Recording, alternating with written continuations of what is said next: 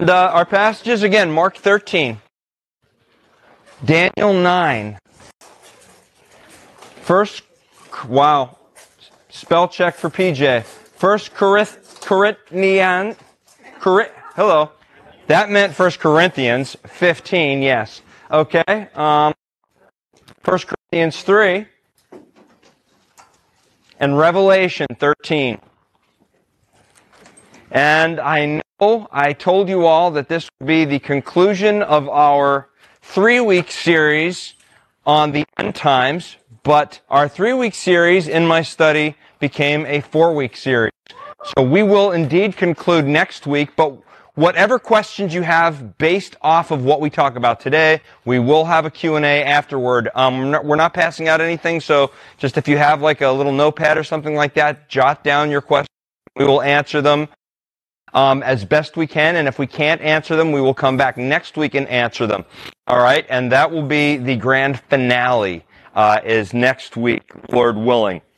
Um, but this is just great stuff, and it's just one of those things where as you're studying it, you're like, I can't skim over this. I can't gloss over this material. Cannot do it. Um, as it is, this is just a taste, what we're doing on the end times. This is not a full, extensive study. Um, so that's that. That's today. So there will be a brief Q and A after we say amen. Uh, the other thing is this, is that tonight, seven p.m., folks, listen, your sports fans, great. The football games, let's be honest, have been lame. All right?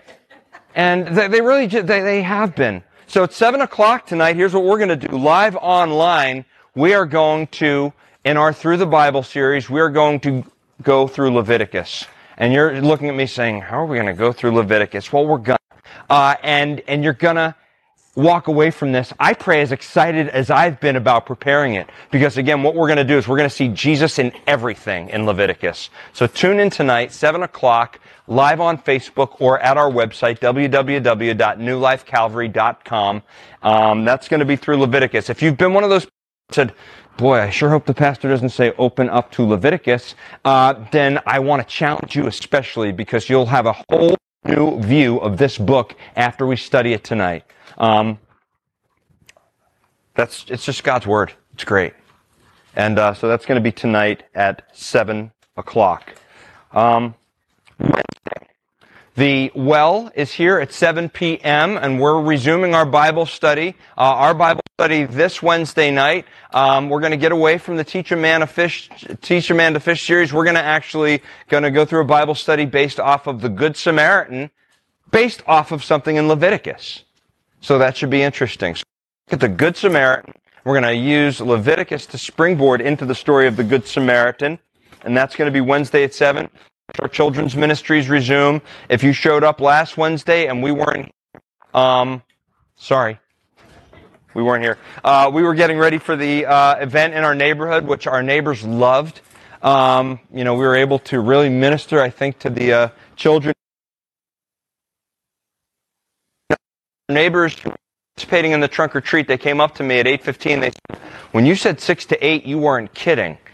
It was like, uh, you know, at eight o'clock, everybody disappeared. I'm like, well, we're teaching about the rapture. So, no, I didn't say that. No, I... oh, gone, and I'm still here. Um, wow, that's not good. Um, so, the, no, but it was like it was a tribute to the church, to all the hands that uh, helped put it together, uh, to the ones that helped pass out flyers, to the ones that prayed over it, and to the ones that helped clean up. I mean, it was really, really neat for the neighborhood to see that. And so, really blessed and love this church. Truly, truly. Um, I think that is all. Oh, no, it's not. What are we doing for Thanksgiving, some of you have asked. I'm glad you asked. Okay, um, here's what we're going to do. I would like every single person here to pray over and pick a family that you know could use a Thanksgiving meal, um, or the fixings for it. So we're going to provide a, we're not going to cook. You don't want P J cooking. Um, but what we are, thank you and amen, is that, wow. Um, and so what we are going to do is pick a family, and we're going to assemble the baskets together and give a, uh, a gift card for turkey. But I would like each of you to be praying about who God would put on your heart to serve uh, in this way. Okay? So that's what we're going to do at our Thanksgiving outreach this year. Um, and I'm excited about that, too. I'm just an excitable person today, I guess. Okay. People are wondering why the uh, the dress crumpled up in a ball over there. Uh, a, a, f- a friend of ours borrowed that, and, you know, when they returned it, they were like, where should I put it? I said, I have this idea. That's what the rapture is going to look like when people are gone. Isn't that cool? All right. So anyway, uh, oh, there's groans collectively. All right. Mark thirteen, please. And I know it'll seem like we've been through some of this stuff before, but let's just enjoy this, please. Uh, Mark thirteen. We're going to start at verse fourteen. So when you see the abomination of desolation spoken of by Daniel the prophet, standing where it ought not, let the reader understand, then let those who are in Judea flee to the mountains. Let him who is on the housetop not go down into the house, nor enter to take anything out of his house. And let him who is in the field not go back to get his clothes. But woe to those who are pregnant and to those who are nursing babies in those days, and pray that your flight may not be in winter. For in those days there will be tribulation such as has not been since the beginning of creation, which God created until this time, nor ever shall be. And unless the Lord had shortened those days, no flesh would be saved. But for the elect's sake, whom he chose, he shortened the days. Then if anyone says to you, look, here is the Christ, or look, he is there, do not believe it. For false Christs and false prophets will rise and show signs and wonders to deceive, if possible, even the elect.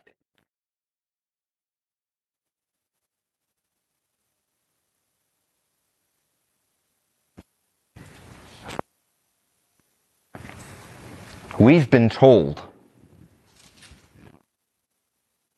while to many your coming will be as a thief in the night, to the church it should be no surprise.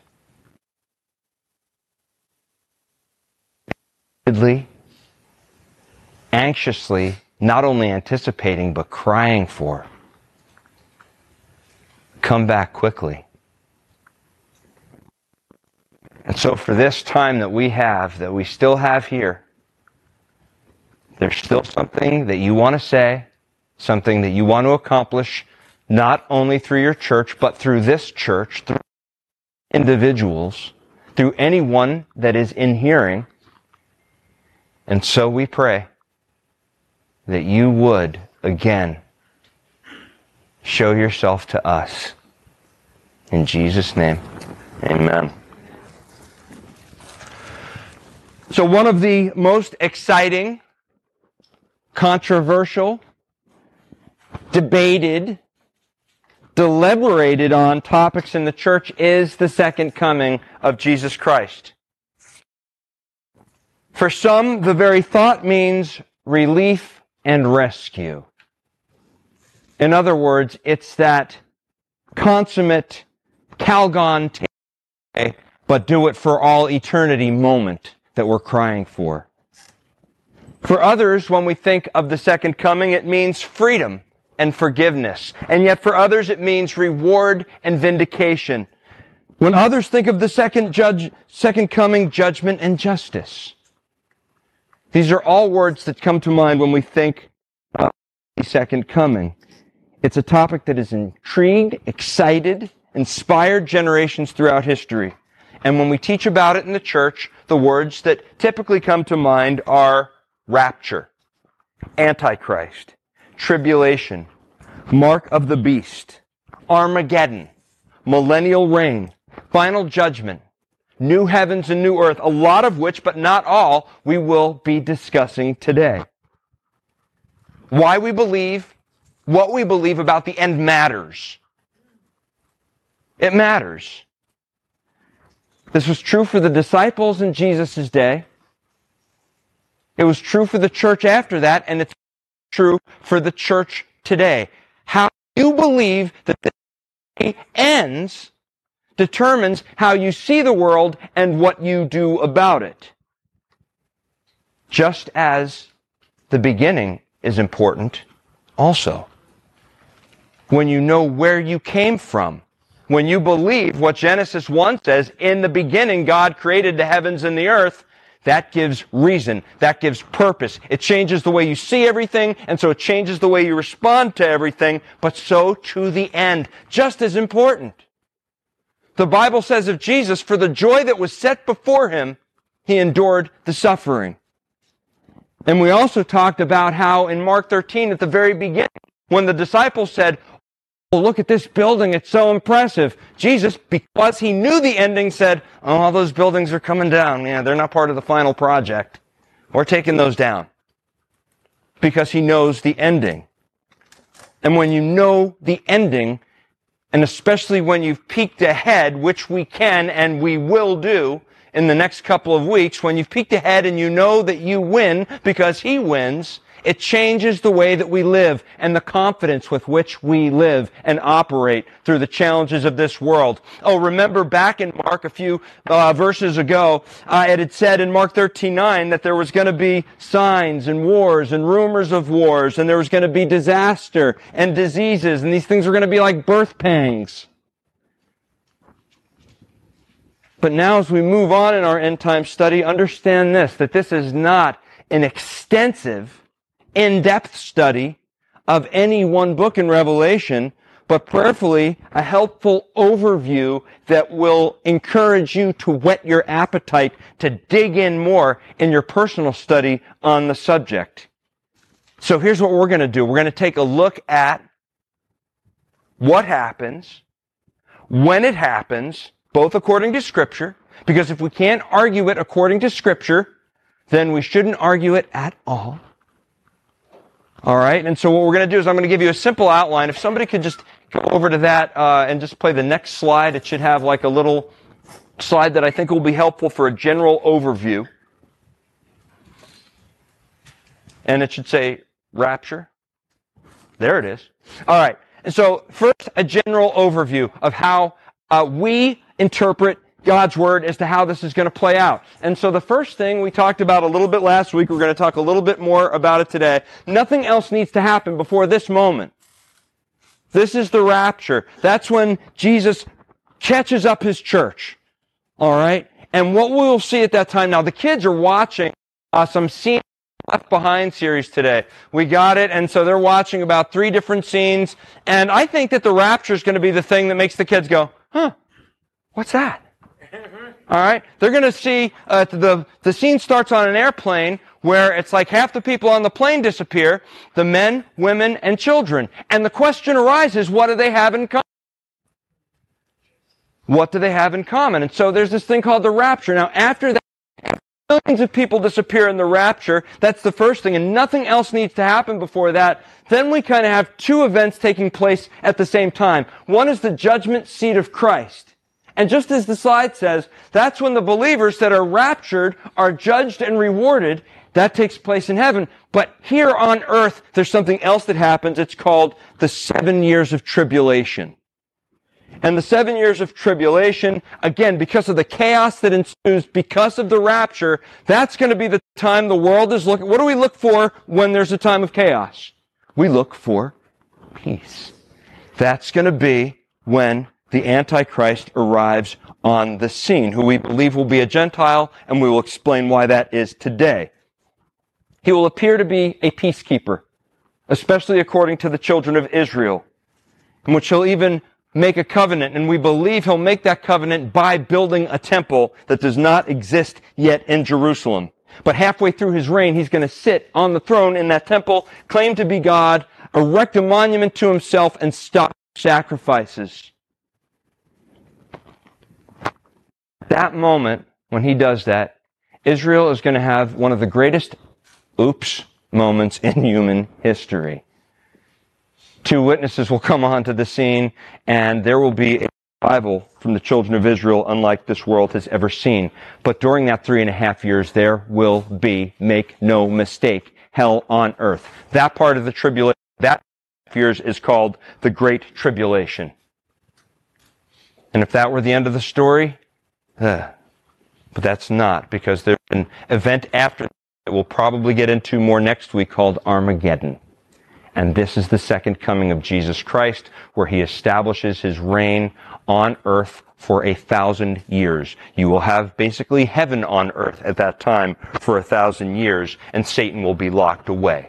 This is just the overview. We're going to dig in in a couple of minutes, and we're going to say, okay, why do we believe all these things? But after a thousand years, there's going to be judgment, final judgment pronounced on Satan, his minions, and on all unbelievers. This is called the Great White Throne of Judgment, and then the arrival of new heaven and new earth. Now that we've gone there, that's the overview. And we'll keep that slide up, all right? Keep that slide up.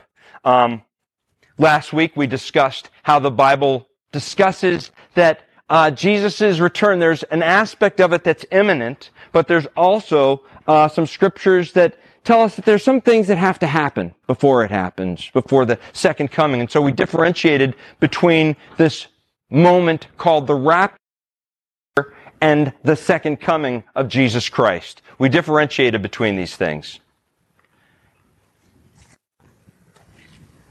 The rapture, we looked at First Thessalonians four seventeen. I'm not going to ask you for time's sake, because it's, again, a scripture we looked at last week, but it reads like this: "Then we who are alive and remain shall be caught up together with them in the clouds to meet the Lord in the air." There's no figurative language here. This is all very literal that Paul is writing. Then we who are alive, this is First Thessalonians four seventeen, "When we who are alive and remain shall be caught up together with them in the clouds to meet the Lord in the air."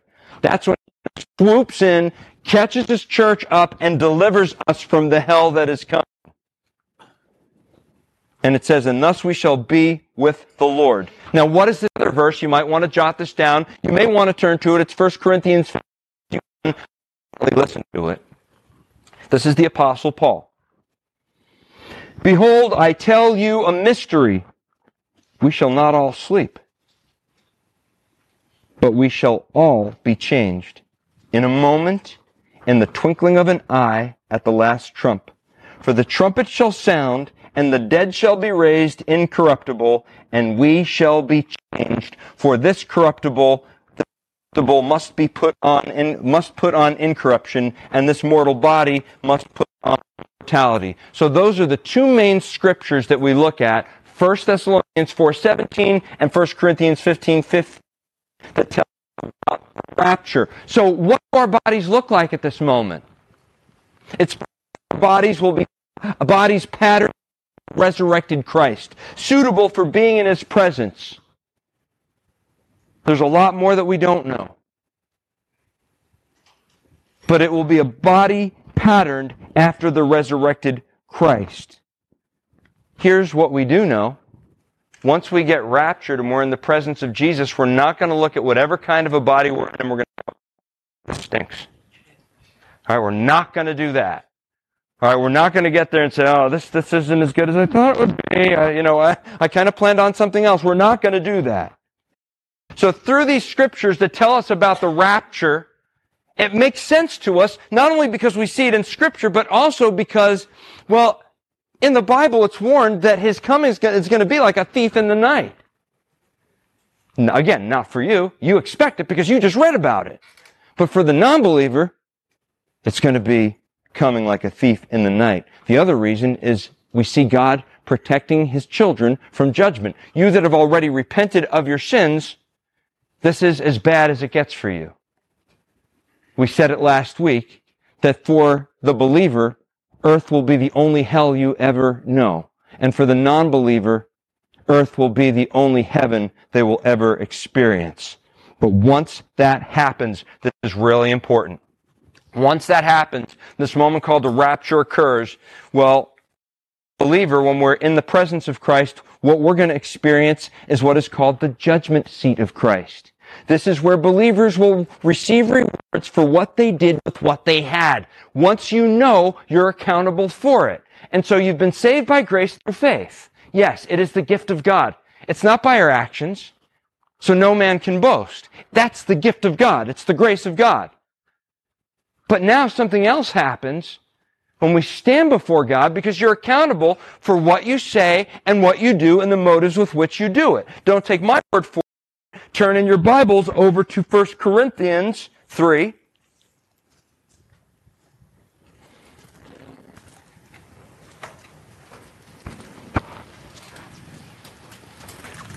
First Corinthians three. And we'll start reading at verse nine.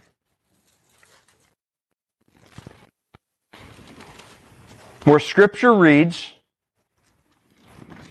"For we are God's fellow workers. You are God's field. You are God's building. According to the grace of God, which was given to me as a wise master builder, I have laid the foundation, and another builds on it.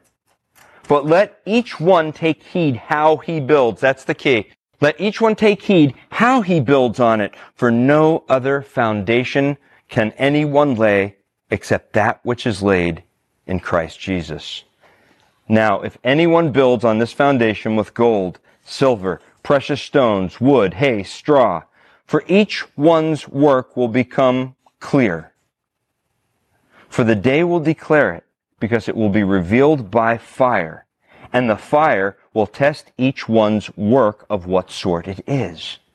If anyone's work which he has built on it endures, he will receive a reward. If anyone's work is burned," listen to this, because this is not something that we focus on in the church a whole lot. Listen to this next, what it says here. "If anyone's work is burned, he will suffer loss. But he himself will be saved, yet as through fire." Stop right there. You see, what's going to happen is this, is that when we stand before Christ, you who have been saved, you're not going to be judged for your sin. That was taken care of on the cross. Your sins have been separated as far as the east is from the west, according to Psalm one oh three. According to Micah seven nineteen, your sins have been removed, have been all time. Now, when we sin on this earth, we still have to confess for our sins. Otherwise, what's going to happen is we're not going to, it's not going to change the way that God loves us, but it may change the way that we experience God's love. So that's on this earth. But when we stand before God in heaven, the curse is removed, the price has been paid, yet at the same time, there will be accountability for what we did with what we had. For me, sometimes this is utterly frightening, and I'll tell you why. The Bible says not many of you should claim to be teachers, for you know that we shall be judged more strictly. For the way you led worship, for the way you spoke to your neighbor, for the times you didn't speak to your neighbor, for the father you were to your children, for the mother you were to your children, these are the things that we will be accountable for and rewarded for. And the rewards, well, what will happen is this, is that they'll be judged by fire. A great illustration was given like this to help us understand. We can illustrate the loss of reward in the following manner. Let us say you have recently built a new two-story house. While on the second floor, you smell smoke. Looking downstairs, you see that the first floor is on fire. You jump out of the second story window to save your life. You then watch your new house burn to the ground. Obviously, you will have mixed emotions. You're thankful that you were able to jump and save your life, but you're sad because your new house is destroyed. This is similar to those believers who are saved but have nothing to show for it. They squandered their opportunities to live for Christ, to love their neighbor, yet they are enjoying the benefits of heaven with Jesus. Listen, the judgments will consist on rewards for faithful service, and our motives will be measured by God in that moment. But listen, you'll be looking at this because look and you say, well, how could it be heaven if I'm sitting there saying, oh, I got that wrong, I did this, I did this, I did this. You're going to be looking at things through righteous eyes. For the Bible says this in Romans eight one, for there is therefore now no condemnation for those who are in Christ Jesus, who do not walk according to the flesh, but according to the Spirit. And so there will be rewards on faithful service. And that is something that we will, um, again, be held accountable for. And that kind of answers the question to a lot of believers that struggle with saying, well, listen, you know, can I be saved and just go do whatever I want? Well, if you just do that, then to me, you don't necessarily understand what was done on the cross. All right, well, I'll just go out and I'll, I'll kill someone, or I'll rob someone, or I'll do this and I'll do that, and I'll just pray for forgiveness when I'm done. Then you don't understand the price that's paid. However, that being said, this judgment seat of Christ, that's what's going to happen for the believers. And listen, even at that time, because we're looking at things through righteous eyes, we're not going to sit there saying, oh man, I got so gypped and he isn't fair. No, he's a just judge. He's a just judge, and nobody will sit up there saying, I don't like what you did there. How many of you have ever gotten treated by a boss at work and I don't like what the boss said there, I don't like what the boss did there, and I'm going to go to complain to H R? How attentive was H R when you went? Um, okay, so so that's so that is the judgment seat of Christ. At that same time, there's going to be seven years of tribulation. It'll be a time of chaos. You can imagine it, like we said last week, once surgeons disappear from their tables, or the surgeon is operating, their patient disappears. Men, women, and children, what do they have in common? The children were too young to make a decision, or maybe it was somebody that was special needs, and they didn't have the ability. And the people that have confessed Christ as their Lord and believed in their heart that God the Father raised him from the dead, they will be gone. They'll be gone. And you can imagine when that happens, what kind of chaos that is going to throw this world into. That, again, ushers in the need for Antichrist. Now, the seven years, people are saying, well, how do you know the seven years? And we took, we talked a little bit in Daniel last week, but uh, I think that we really kind of need to go back there, if you would indulge me for a couple of minutes, because I want to make sure we're clear. If Daniel nine, so Daniel nine, turn to it. If Daniel nine is called the backbone of prophecy, I want to make sure it's clear in our explanation. So head over in your Bibles to Daniel nine.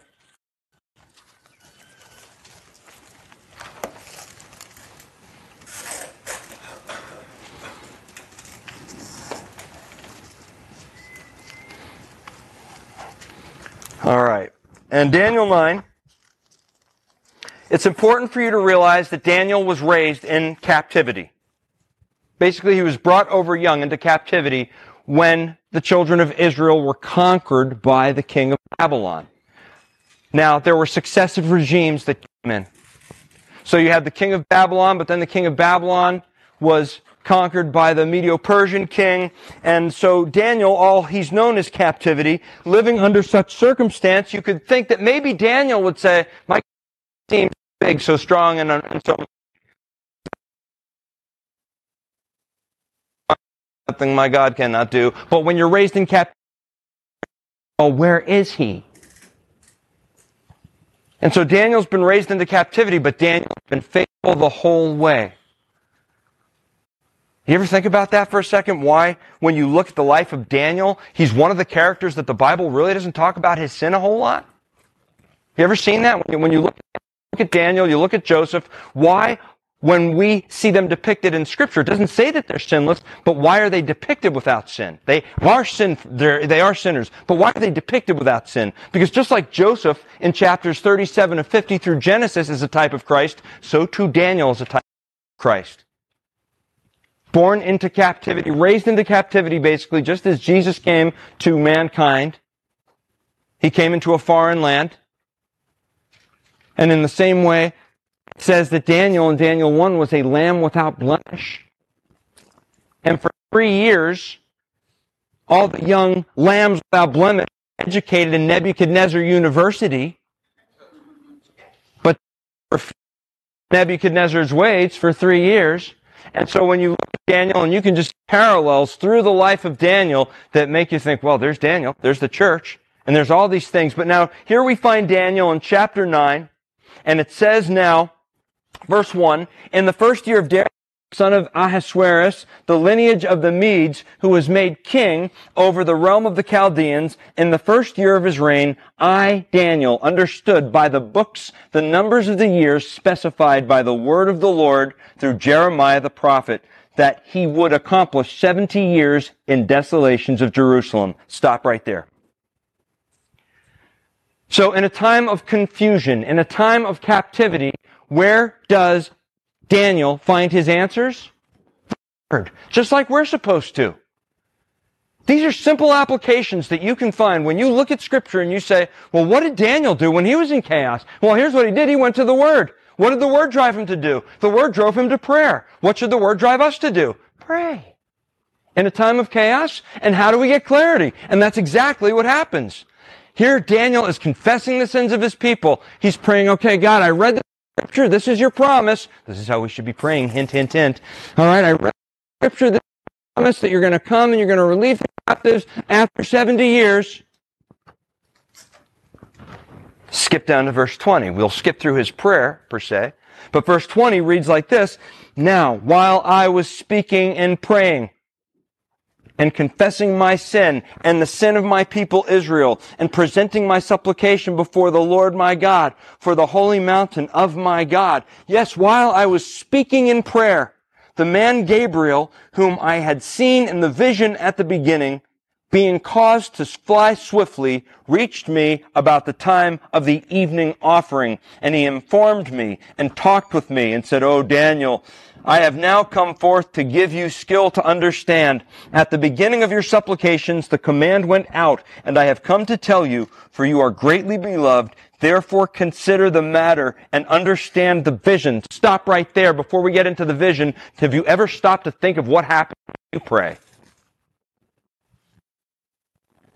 There's something happening in the heavenlies when you're praying.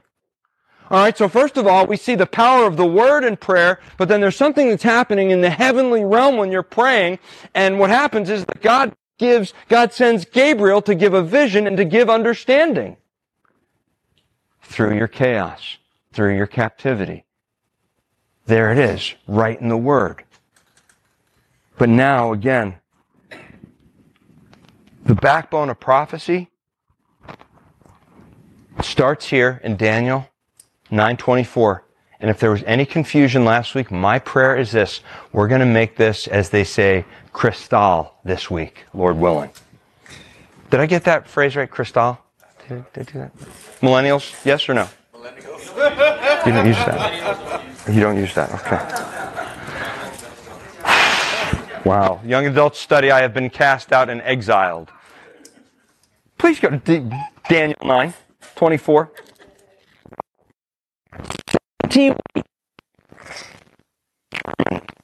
For your people, finish the transgressions, make an end of sins, to make reconciliation for iniquity, to bring in everlasting righteousness, to seal up vision and prophecy, and to anoint the most holy.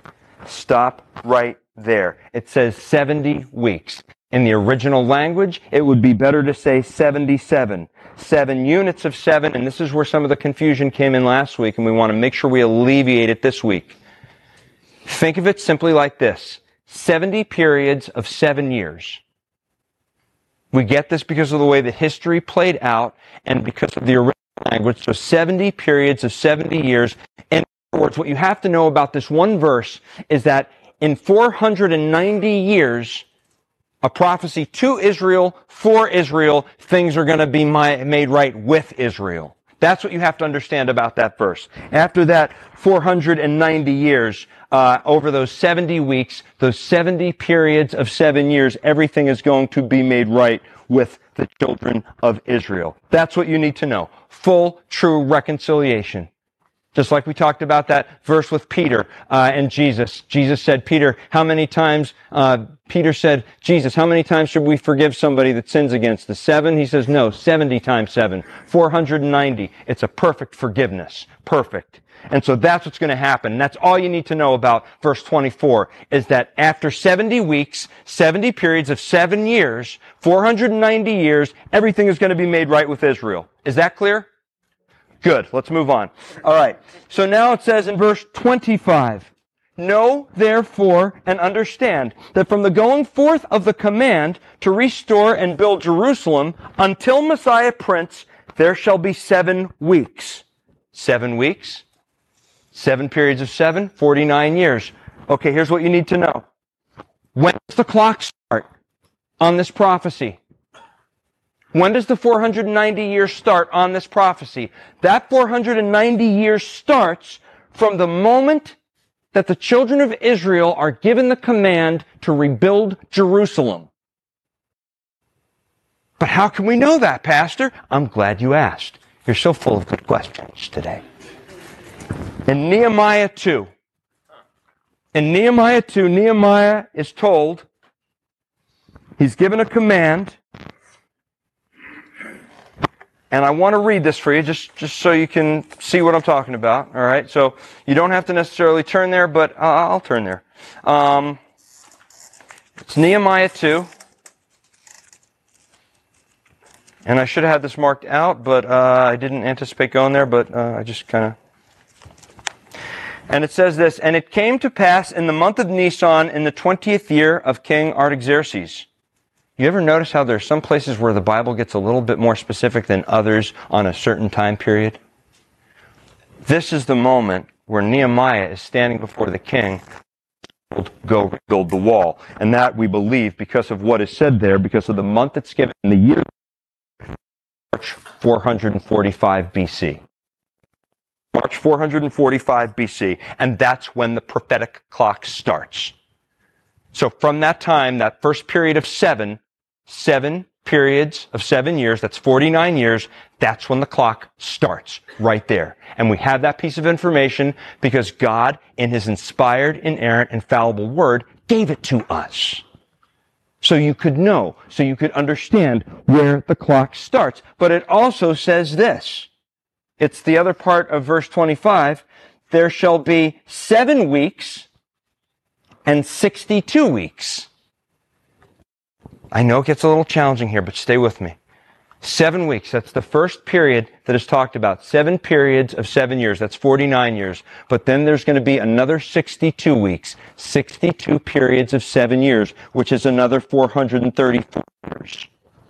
And that brings us, we talked about it last week, right around the time that is considered to be after leap years and prophetic calendars and everything is figured out.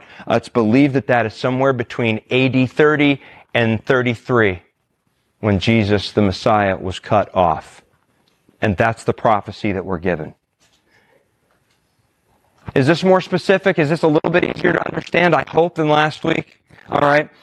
Because at that time it says, there shall be seven weeks and sixty-two weeks. The street shall be built again, and the wall, even in troublesome times. And after the sixty-two weeks, Messiah shall be cut off. What does it mean that the Messiah is going to get cut off? Exactly what we see happen with Messiah Jesus. He's cut off for himself. And the people of the prince who has come shall destroy the city and the sanctuary. And the end of it shall be with a flood. Until the end of the war, the desolations are determined. So we see seven weeks, then the sixty-two weeks, and that's what we talked about last week. Where is that cutoff between week sixty-nine and week seventy? Where's the seventieth week? Did it just disappear? No. Here's what happened. Because it was a prophecy to Israel, for Israel, once Israel crucified their Messiah, it was like they hit the prophetic pause button. Let me help you understand this. They hit the prophetic pause button. It's kind of like what the children of Israel did when they were wandering in the wilderness, or wildering in the wanderness, however you want to say it. When the children of Israel were wandering in the wilderness, what happened? They disobeyed God. When they disobeyed God, what happened? They were prevented from fulfilling the destiny that God had for them for forty years. Now, in the same way, what happened is this, is that when they crucified Messiah, the clock stops.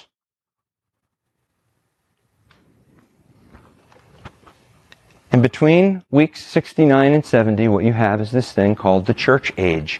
The church age was a mystery. It was not revealed to them, but it was revealed to the New Testament church through Scripture. Let me explain. Colossians one, twenty-six, twenty-seven. This is the Apostle Paul. He says, that is the mystery which has been hidden from past ages, generations, but has now been made known, manifest to his saints, to whom God willed to make it known what is the riches of glory of the mystery among the Gentiles, which is you guys, which is Christ, the hope of glory. It's his church. The mystery was revealed to Paul. Why reveal it to Paul? Why not one of the other writers? Why not Peter? Why not John? Why not Luke? Here's why. Paul was the anomaly. One of the ones that wasn't originally chosen, and yet, wow, well, you're going to pick Paul? You're really going to do that? To minister to the Gentiles?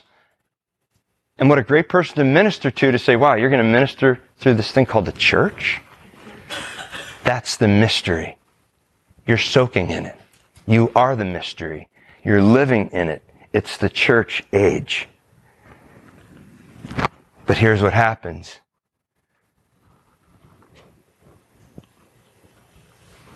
After the rapture, the prophetic pause button is stopped and he hits play again. And that's when the seven years of tribulation start. And that's when four hundred eighty to four hundred ninety will be accomplished in that seven years. Again, the seven years is going to be hell on earth. We read a little bit from Second Thessalonians seven last week regarding this. But it also says in the book of Daniel, it says, uh, verse twenty-seven, it says, then he shall confirm a covenant with many for one week, but in the middle of the week, in the middle of the seven years, in the middle of the week, he shall bring an end to sacrifice and offering, and on the wings of abominations shall be one who makes desolate, even until the consummation which is determined is poured out on the desolate. Stop right there. What you have is a three and a half year period that's referred to in Revelation eleven through thirteen several times as a twelve sixty day period or a forty-two month period, and a lot is going to happen during that time. That will be the things that we've come to know as and the two witnesses and the saving of one hundred forty-four thousand from the tribes of Israel. This is really, really important because this is going to be the time in Mark thirteen where people are going to be running for the hills. They're going to be running from the hills. And if by chance it's winter, oh, you hope that it's not winter. You hope that your loved ones aren't pregnant. It's going to be hell on earth at that time because the uh, at that time the Antichrist will have accomplished the abomination of desolation. Now, Mark describes it well, uh, but for us to further understand, what I'm going to ask you to do is to leave Daniel and to go over to Revelation chapter thirteen.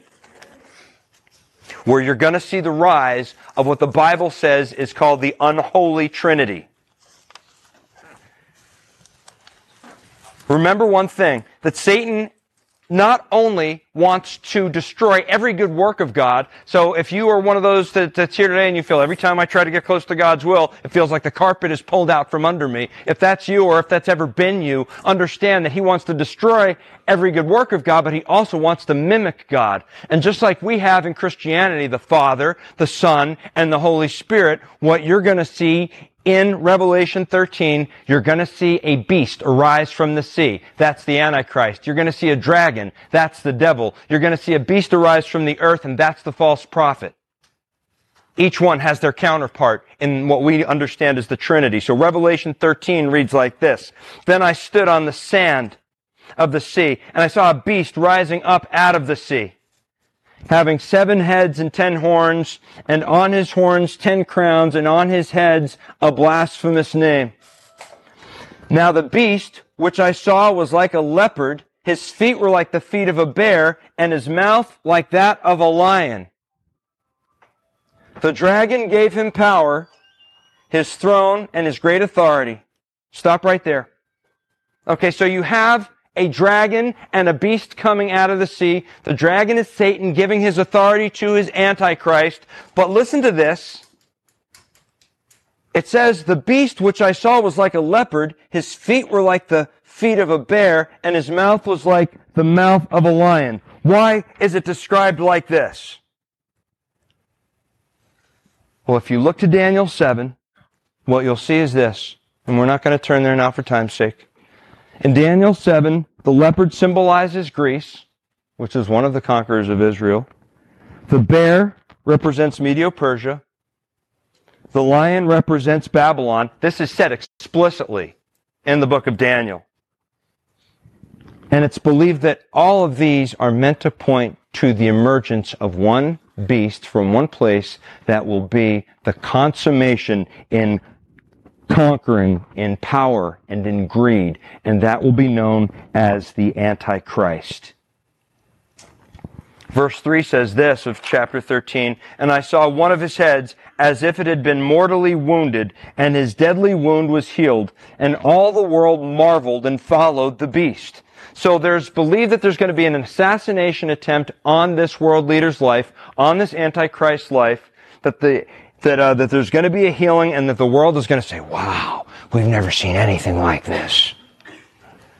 So they worship the dragon, who gave authority to the beast. And they worship the beast, saying, "Oh, who is like the beast? Who is able to make war with him?" And he was given a mouth, speaking great things and blasphemies, and he was given authority to continue for forty-two months, three and a half years. Then he opened his mouth in blasphemy against God, to blaspheme his name, his tabernacle, and those who dwell in heaven. It was granted to him to make war with the saints and to overcome them. And authority was given to him, listen to this, listen to the verbiage of this, and authority was given to him over every tribe, tongue, nation. You see that? Significant? Why? Because Jesus, when he came back in Matthew twenty-eight eighteen, said, "All authority has been given to me in heaven and on earth. Go ye therefore make disciples of every tribe, every tongue, every nation," with full authority. That's what Jesus wanted. Now this authority transfers because the Holy Spirit is gone, the church is gone, and all you have left is the beast ruling. And all who dwell on earth will worship him whose names have not been written in the book of life of the Lamb slain from the foundation of the world. If anyone has ears, let him hear. He who leads into captivity shall go into captivity. He who kills with the sword must be killed with the sword. Here is the patience and the faith of the saints. But here's the third beast. Listen, it's verse eleven. "Then I saw another beast coming up out of the earth, and he had two horns like a lamb, and spoke like a dragon." And do you see all that? Like a lamb, like this, like this. The enemy's the greatest wannabe in all of existence. Verse twelve says, "And he exercises all authority of the first beast in his presence, and causes the earth and those who dwell in it to worship the first beast, whose deadly wound was healed." Listen to this. The third beast is the false prophet. He's kind of like the counterpart to our Holy Spirit. All right? And so if you, if you're catching this, what you have is the dragon, who is Satan, and the first beast points to the dragon, and the second beast towards, points towards the Antichrist. Just kind of like the Father, Son, Holy Spirit. Now again, just as Jesus was raised, when he was raised, the role of the Holy Spirit, so too, the false prophet here, it says that his deadly wound was healed by this beast. He performs great signs, so that even makes fire come down from heaven and on earth in the sight of men. And he deceives those who dwell on the earth by those signs which he was granted to do in the sight of the beast, telling those who dwell on the earth to make an image of the beast who was wounded by the sword and lived. He was granted power to give breath to the image of the beast, and the image of the beast should both as many as would not worship the image of the beast to be killed. He causes all, both great, small, poor, rich, free, slave, to receive a mark on their right hand or on their foreheads, that one, that no one may buy or sell except one who has the mark or the name of the beast or the number of his name. Here is wisdom. Let him who has understanding calculate the number of the beast, for its number is the number of a man. His number is six six six. Stop there. I'm getting asked all the time, Pastor, what is the mark of the beast? What does it look like today? Is it the computer chips that they're putting in people? Is it a mark that they're going to have on someone? What does this mark of the beast look like?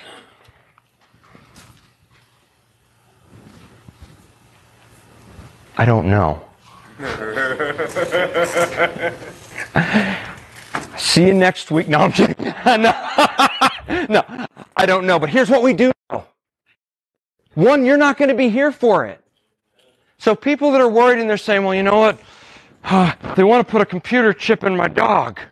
And I'm not sure if I'm going to be like putting my dog up to the end. No. No. That's not it. Listen, you're going to be gone, Lord willing, when the Antichrist comes. And this is going to be something distinctly given where people have a choice to make. Listen, you take the mark of the beast, you don't. All right, it's not going to be, okay, so so here's what we have today. We have technology that we could definitely see how this could be possible. These computer chips, absolutely. You could scan them. They have somebody's name, date of birth, their blood type, uh, every uh, sin that they've ever created, everything that they've ever done wrong. But listen, you can go on, you can Google that, can't you? Can't you? I mean, you can Google some of this stuff, and you can get you can get a lot of dirt on people.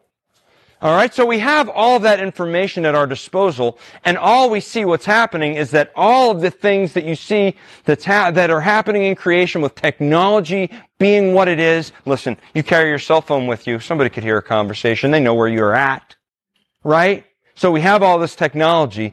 Is that what's going to happen during this time, during the time of the tribulation, is that this technology is going to be used to separate those that are going to worship the beast and those that will not. And those that do not worship the beast, they will be excluded from buying, selling, eating, uh, shelter over their head, unless they respond to this one world religion put forth by the beast. Is that clear enough?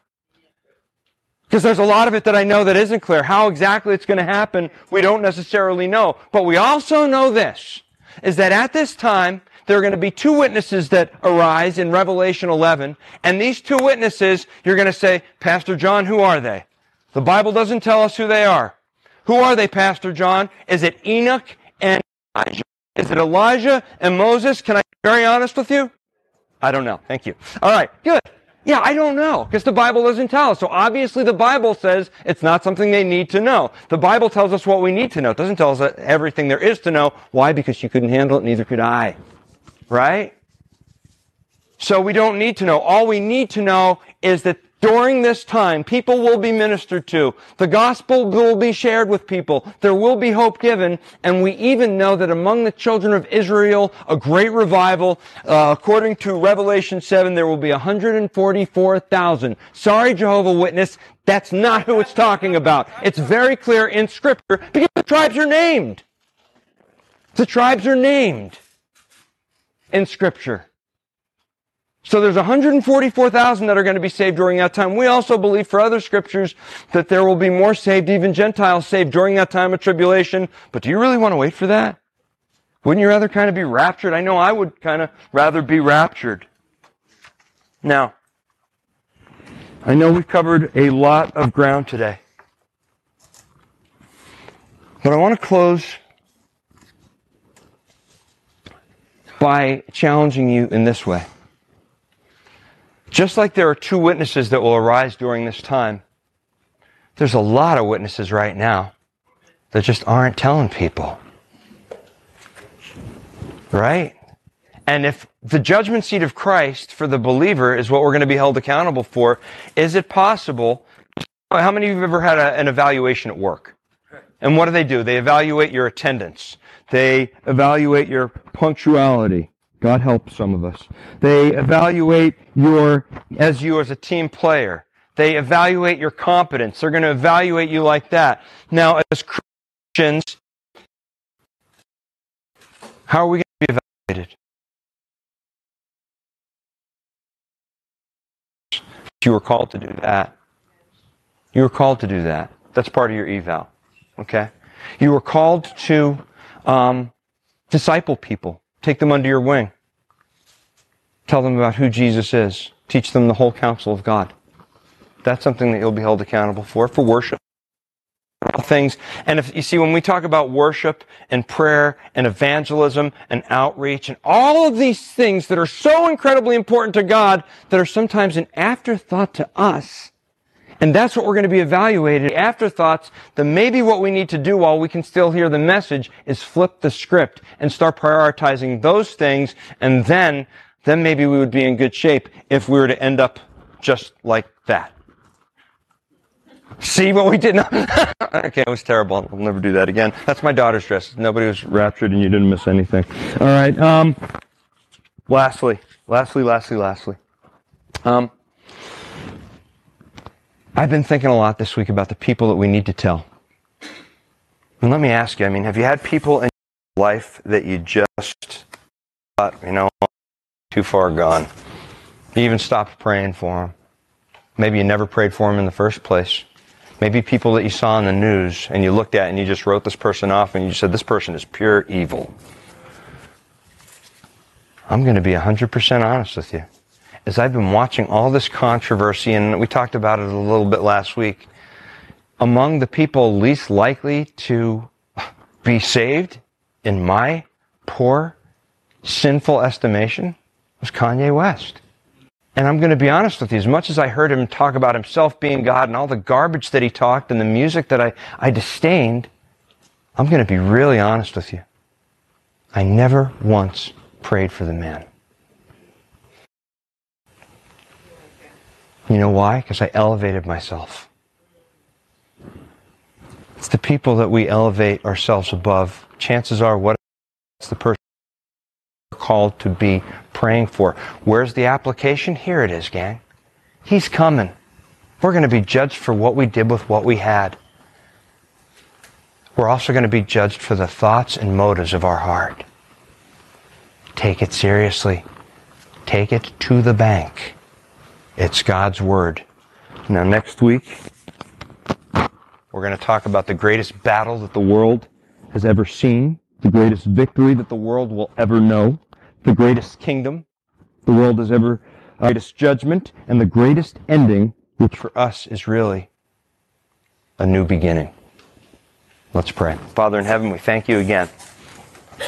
And Father, as we continue to look at your word, there's just so much in here, Father.